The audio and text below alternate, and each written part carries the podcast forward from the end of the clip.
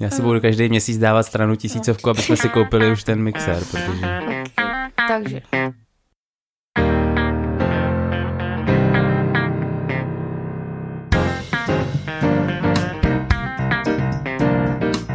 Můžem. Tak nemůžu říkat zdravíme po každé té trafní. Co mám říct? Těper! Většinou říkají úplně to stejné furt dokola. Čauky mňauky. Čau. Čauky mňauky hroši. Mně stejně přijde debilní se tady jako zdravit, když se tady sedím. To. A zdravíme posluchače. Já každopádně, já každopádně už od teď říkám stále ohoj, takže já to mám jasný. Tak tím pádem znova ahoj, čauky mňauky, zdravíme s Jirkou a s Honzou. Koncept z minulých dvou podcastů se osvědčil, takže jsme tady ve třech opět. A dneska se vrhneme na observační studie, což je teda nápad tady kluků. Jsem za něj velmi vděčná. Ne, ne, já, se, z toho vyvinuji. Takže Já se omlouvám předem, ale bude to určitě krátké. Bezbolestné. Není u toho žádná patofyziologie. No, to by se zdivil. Něco se tam najde určitě. Takže uh, observační studie. Je to jeden ze dvou hlavních typů studií, ty druhý jsou klinický experimentální studie, ale těm se dneska věnovat nebudeme, protože kdybychom do nich zabrousili, tak by se špatně vybrušovalo. A jenom teda pětikrátkou větu, klinické experimentální studie jsou takové, kde vlastně my děláme nějakou intervenci, jakoukoliv. Eh, Léčíme pacienty léky nebo o, je informujeme o, nebo uplatníme nějaký léčebný proces. Zkrátka jakýkoliv zásah dělá z naší studii klinickou experimentální. A dneska se budeme právě bavit o tom druhém typu, což je observační studie. Ty jsme ještě nedělali, že jo? Zatím jsme dělali vždycky jenom experimentální studie. Přesně. Konkrétně randomizované studie. že tohle je takový úvod do observačních studií a navážeme na to i v příštím díle. Jestli chcete prozradit, co to bude v příštím díle. Překvapení bude. Překvápko. Ale vrátíme se do historie. Dobře. Teďka bude ten přechod zvukový, který, na kterým pracuju. Jinak za dokonalý audio, který jste si mohli všimnout v posledních dvou dílech, může Jirka, takže mu velmi děkujeme, protože jediné negativní ohlasy na našich prvních pár dílů byly na to šílený pípání, jak to všichni nazývali, takže už nemáme šílený pípání. Ne, tak to máš za to, to jako, to máš za ty skříně. Jo, OK. Takže jdeme na to. Observační studie jsou studie, které jsou extrémně důležité, protože nás můžou upozornit na spoustu, spoustu problémů, které třeba nám experimentální studie ukázat nemůžou. Eh, Na spoustu věcí se třeba experimentální studie vůbec nedá udělat. Eh, Například z etických důvodů nemůžeme pacienty randomizovat k tomu, že část z nich ozáříme a část z nich neozáříme, nebo že část, části z nich přikážeme kouřit a části z nich zakážeme kouřit. Některé studie třeba nejdou experimentální udělat taky z důvodů finančních nebo z důvodu z důvodu toho, že prostě dané onemocnění třeba je tak zácné, že neseženeme tolik pacientů, aby jsme mohli udělat nějakou smysluplnou eh, experimentální randomizovanou studii. Třeba jich je v našem státě jenom 10 a na tom žádnou randomizovanou studii neuděláš, která by ti něco prokázala. Ještě než se pustíme do těch jednotlivých typů, jsou tady i nějaké nevýhody, které mají observační studie a v jakých chvílích je máme brát s rezervou. Jo, to je otázka na mě. Nepoznáš? Teď se koukala na mě přitom, když se, když se, když se tě ptala. Kouká na tebe. Uh, takže mm. zase jsem vychytal otázku jako, jako t, těžkou. ne, uh, observační studie, jejich výhody Honza krásně uh, vyzdvihl. A jako nevýhody hlavní mě napadají, že observační studie jsou potenciálně obrovským zdrojem zkreslení, no bias, a uh, musí si řešitel takové studie dát vždycky velký pozor na to, na právě jakou otázku si dává a jaká data má k dispozici k tomu. Protože observační studie obecně můžou být skvělým startovacím bodem při určování hypotézy, třeba nějaké, které se dál potom musí ověřit, anebo nám můžou dát náhled nějakého trendu. Můžou dát náhled dat, která spolu korelují, ale nedají nám úplně jasnou odpověď na to, jestli jsou ty um, jevy, které vidíme v příčinné souvislosti. Co se týká bias, tak nejhorším, asi bude největším biasem je tam selekční bias, protože často data, která máme k dispozici, nebyla nabíraná s tou otázkou, kterou si pokládáme v rámci potom té observační studie, té observační práce. Máme prostě nějaká data k dispozici a musíme s nimi nakládat tak, že byly právě získávány třeba s nějakým úplně jiným účelem, čili nemusí být úplně randomizovaná, nemusí tam být zastoupeny všechny, všechny části populace. A v neposlední řadě je velmi zatížená vlastně tomu, čemu v češtině můžeme říct jako zmateč, matoucí faktory, jako confounding factors. Co jsou ty confounding faktory, abych tomu rozuměl i já?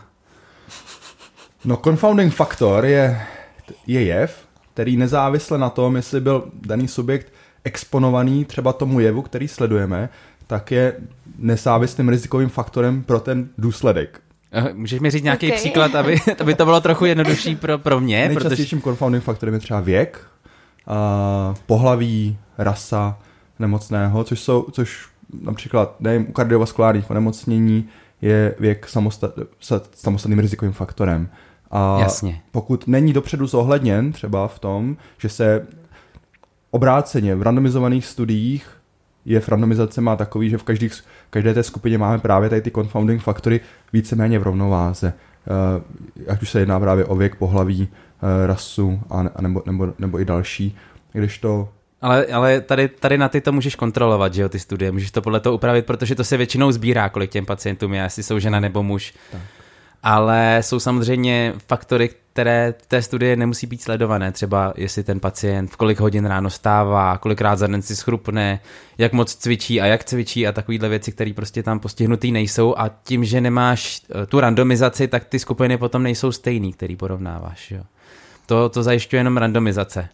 Když máš dostatečný počet pacientů a zrandomizuješ je, tak uh, téměř jistě to dopadne tak, že na obou stranách budou, bude stejný počet, přibližně stejný počet pacientů, kteří si dávají dva chrupíky za den a, a co, si, co uběhnou kilometr denně a co, co uběhnou pět kilometrů denně a tady ty, tím pádem se eliminují ty, ty, aspoň částečně ty confounding faktory, ale u observační studií tohle chybí právě.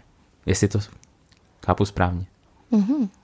Já jsem přestal poslouchat, protože jsem se zamyslel nad tím, co jsem chtěl říct dál, tak sorry.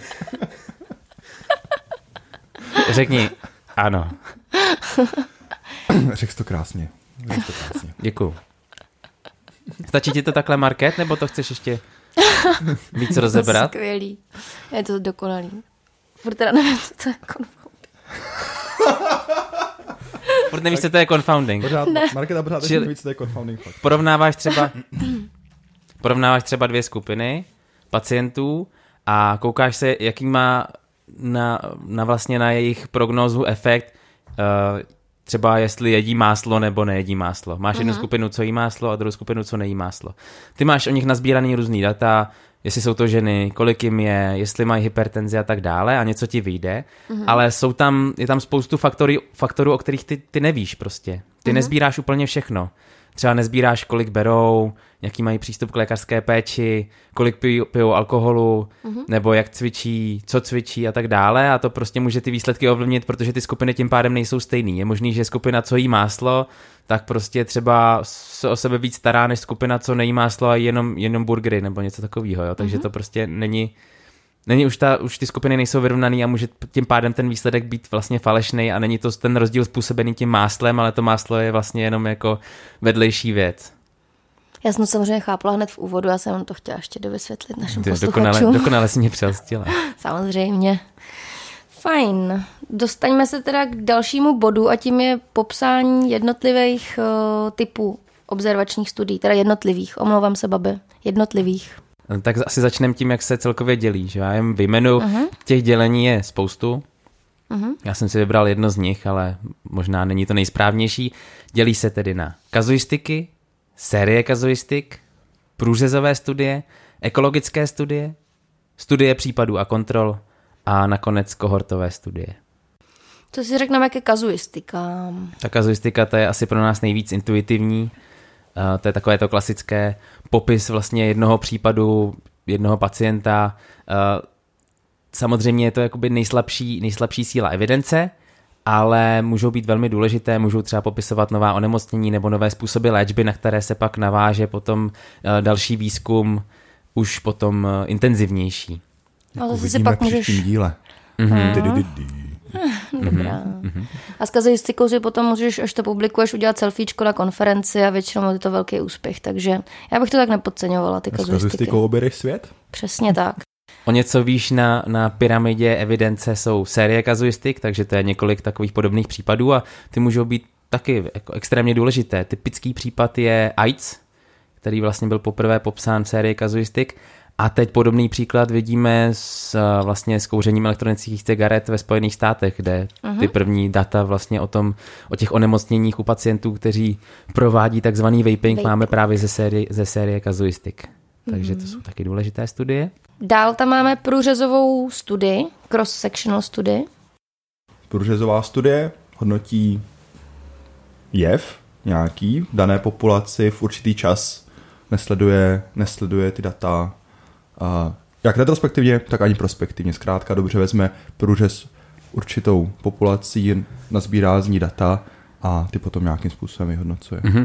Může je sbírat třeba v průběhu jednoho roku, ale když už prostě nazbírá data o jednom pacientovi, tak znovu už se na toho pacienta nedívá třeba za rok, jak se to s ním vyvíjelo. Uh, ty průřezové studie mají výhodu, že jsou, že jsou extrémně levné, protože většinou to děláš pomocí třeba retrospektivního průzkumu nějaké databáze a je to poměrně rychlé, ale mají sp- spoustu problémů. Eh, Vždycky tady u těch observačních studií se snažíme zjistit, jaký je vztah mezi expozicí, buď nějakému rizikovému faktoru, nebo třeba expozicí ozáření nebo kouření, a pak tou násled, následným onemocnění. Eh, A tady v tom případě, u těch průřezových studií, ty uděláš ten průřez v jednom čase, takže sbíráš zároveň expozice a zároveň ty onemocnění, což bývá u jiných pacientů. Takže se tím mnohem hůř hodnotí, jestli ta daná expozice způsobila to dané onemocnění.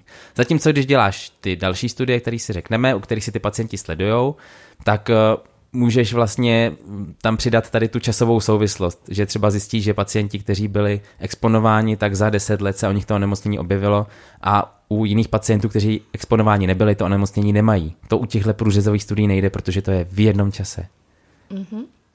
Takže vlastně můžu zjistit třeba u určitého onemocnění, jaká je jeho prevalence v současné době a třeba v jakých stádiích mm-hmm. o, se pacienti vyskytují nejčastěji a to je všechno. Na to je to ideální. Dobře.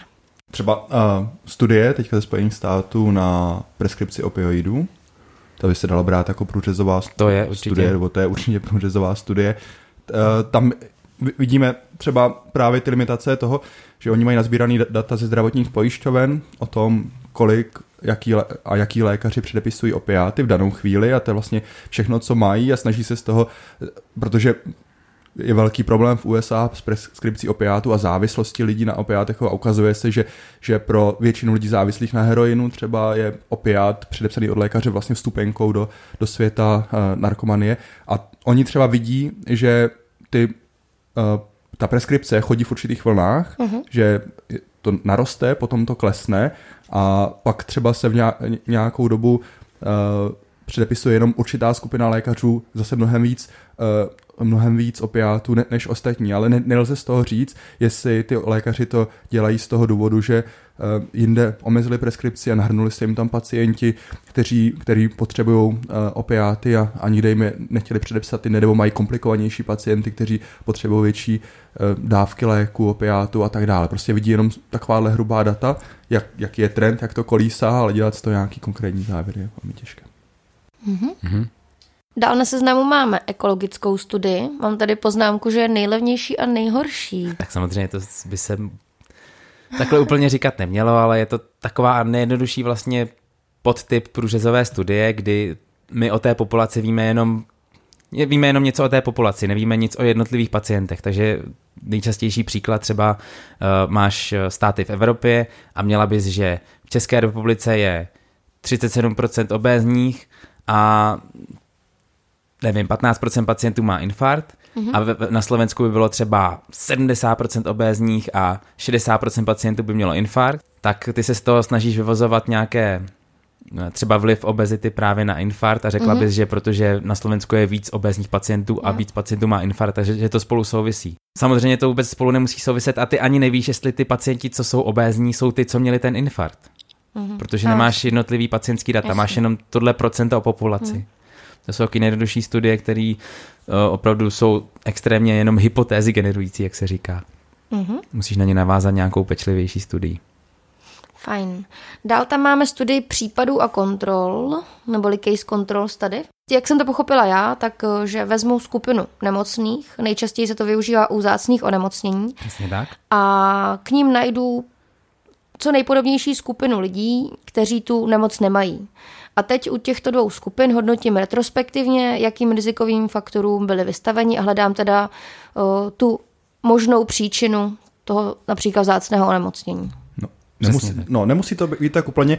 Můžeš mít uh, třeba pacienta, u kterého toleruješ právě selekční bias v tom, že to onemocnění ty znáš, nebo myslíš si, že znáš vyvolávající příčinu mm-hmm. a uh, vybereš si právě k tomu ke kontrole uh, ty kontroly, které by nebyly exponovány aspoň v, v tvé víře mm-hmm. té vyvolávající příčině. Jo, takhle. A pak je sleduješ. A pak je sleduješ. Mm-hmm. Taky to tak jde. Ale většinou je to opravdu retrospektivní, ty máš pravdu. Fajn. Uh, Velká výhoda je, že ty, abys prokázala takhle asociaci, ne, ne nějakou příčinou souvislost, asociaci toho onemocnění a toho, toho vyvolávacího faktoru, tak eh, je to mnohem snažší než u, u dalších studií. To si pak řekneme ještě možná, počkáme na ty kohortové studie, aby jsem to mohl porovnat. Řeknu to potom. No řekneš to potom, ale my už se teď ke kohortovým studiím dostáváme. Mm-hmm. Takže kohortové studie. Já jsem si našla, že kohorta je soubor osob, který je charakterizovaný nějakým společným znakem. Může to být datum narození, místo bydliště nebo společná expozice nějakému rizikovému mm-hmm. faktoru. Přesně tak. A právě jsou to ideální studie na, ne, že jo, říkali jsme si u, u těch eh, případů a kontrol, že to je vhodné na vzácné onemocnění. Tady ty kohortové studie jsou nejlepší na vzácné expozice. Dejme tomu třeba dojde k nějaké havárii v nějaké Jo. jo. chemické továrně a ty si posleduješ všechny ty pacienty a sleduješ je nějakou dobu a koukáš se, co se s nima děje, jestli mají nějaké nádory a tak dále. No a u kohortových studií si můžeme říct jako příklad třeba tu jednu z nejznámějších studií. eh, Byla to teda anglická studie, Sir Richard Doll a jeho kolega Hill, eh, kteří teda udělali kohortu 40 tisíc britských lékařů a právě prospektivní kohortovou studií eh, je dál sledovali a sledovali vliv kouření tabáku na lidské zdraví. A to jsou právě oni, kteří prokázali, že eh, kouření má vazbu na karcinom plic a potom to ještě rozšířili na další systémy. Bylo to 50-letý sledování a ukončili to tuším v roce 2004. Mhm. Ale až si řekneme někdy příště, tak jako vyloženě kauzalita prokazatelná observačními studiemi existuje, ale je to mnohem složitější i než jedna takováhle studie. I u toho kouření to bylo složitější. No dobře, vždycky je tam nějaký háček. Je to tak. tak jo. O, nějaký schrnutí chceš říct, Honzo, k tomu, co jsme si tady v krátkosti dneska sdělili? Ne. Ne. Dobře. Takže jestli chcete schrnutí, tak si to poslechněte celý znova Ale zrychleně. a Jeden půlkrát. zrychleně. Přesně. Nebudeme to už prodlužovat. Nebudeme to prodlužovat a těšíme se na další podcast, No, protože... to tak neřekneš, jo? Co? Neřekneme, co bude. Řekni, měl bys prostě Jo. jednu větu řekni. Řeknu. Ale jako, Observační studie. Ne, já to nebudu říkat, ty to řek. ty si víš. Aby to nepadlo, že jenom kritizujeme observační studie, nebo vlastně trochu jsme je kritizovali, ale, ale bez, bez observačních studií se neobejdeme z důvodu, který na, na začátku řekl Honza, že, že v některých případech prostě jinou než observační studii použít nemůžeme, ale vždycky ji musíme nahlížet uh, a respektovat její, její limitace, zejména selekční bias, confounding faktory a tak dále. Měli bychom ji teda brát zejména jako trend určující, může nám ukázat korelaci me- mezi některými jevy, ale kauzalitu jako takovou prokáže jenom velice těžko. Krásný. Takže my se budeme těšit na příště. Ještě jsme teda neřekli, co bude. Chceš to prozradit, Honzo? Nechci, ale bude to velmi důležitá kohortová studie. Prospektivní. Nejdůležitější. No, To nevím. nejdůležitější není, Ale, ale je znám. je velmi známá. Tak jo. Tak se můžete sázet, co to bude a my se na vás budeme těšit snad za 14 dní. Já jsem ale, že jsem si uvědomil, že na začátku jsem to řekl blbě. S těma skříněma tvojima. Co? No, to já jsem to myslel, takže ty nás sem pozveš vždycky na podcast ve chvíli, když potřebuješ stěhovat skříně. A že se ještě za odměnu A udělal. ještě, a ještě, že za odměnu si k tomu dostala nový jingle. Takže to byla vlastně úplná blbost. Radši končíme dneska. Ty nebudeš zdravit děti dneska, Jirko. Jo, um, Matildo, Vilíku, Čau. jsem v druhém díle. Třetím. jsem. Uh, vlastně třetím. Třetím. Čau. Mm, Jupi. čau. Čau.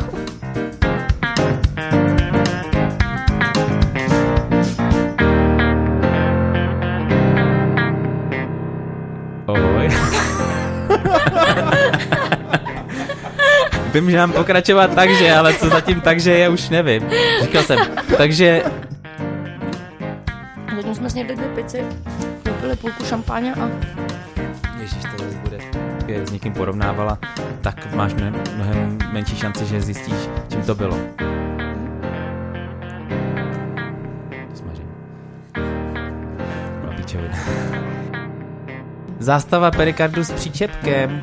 Zástava perikardu s příčepkem. které jsou sami o sobě nezávislými rizikovými faktorami pro daný jev, ale nemusí být Jo, tak teďka jsem to, teďka jsem se v tom mega zamotal. faktorami. Faktorami. No skon, skončil se tím Ne, confounding, mluvíš tak skvěle. Znova, ty to klidně řekni takhle, ale Jirka se nesmí, může se klidně začít smát, ale třeba vteřinu až potom, co on začne mluvit, promiň. teď už se asi nebude smát, když, to, když jsi zkazila to náladu. Sorry. Dneska to nejde. Ne, už nemusím.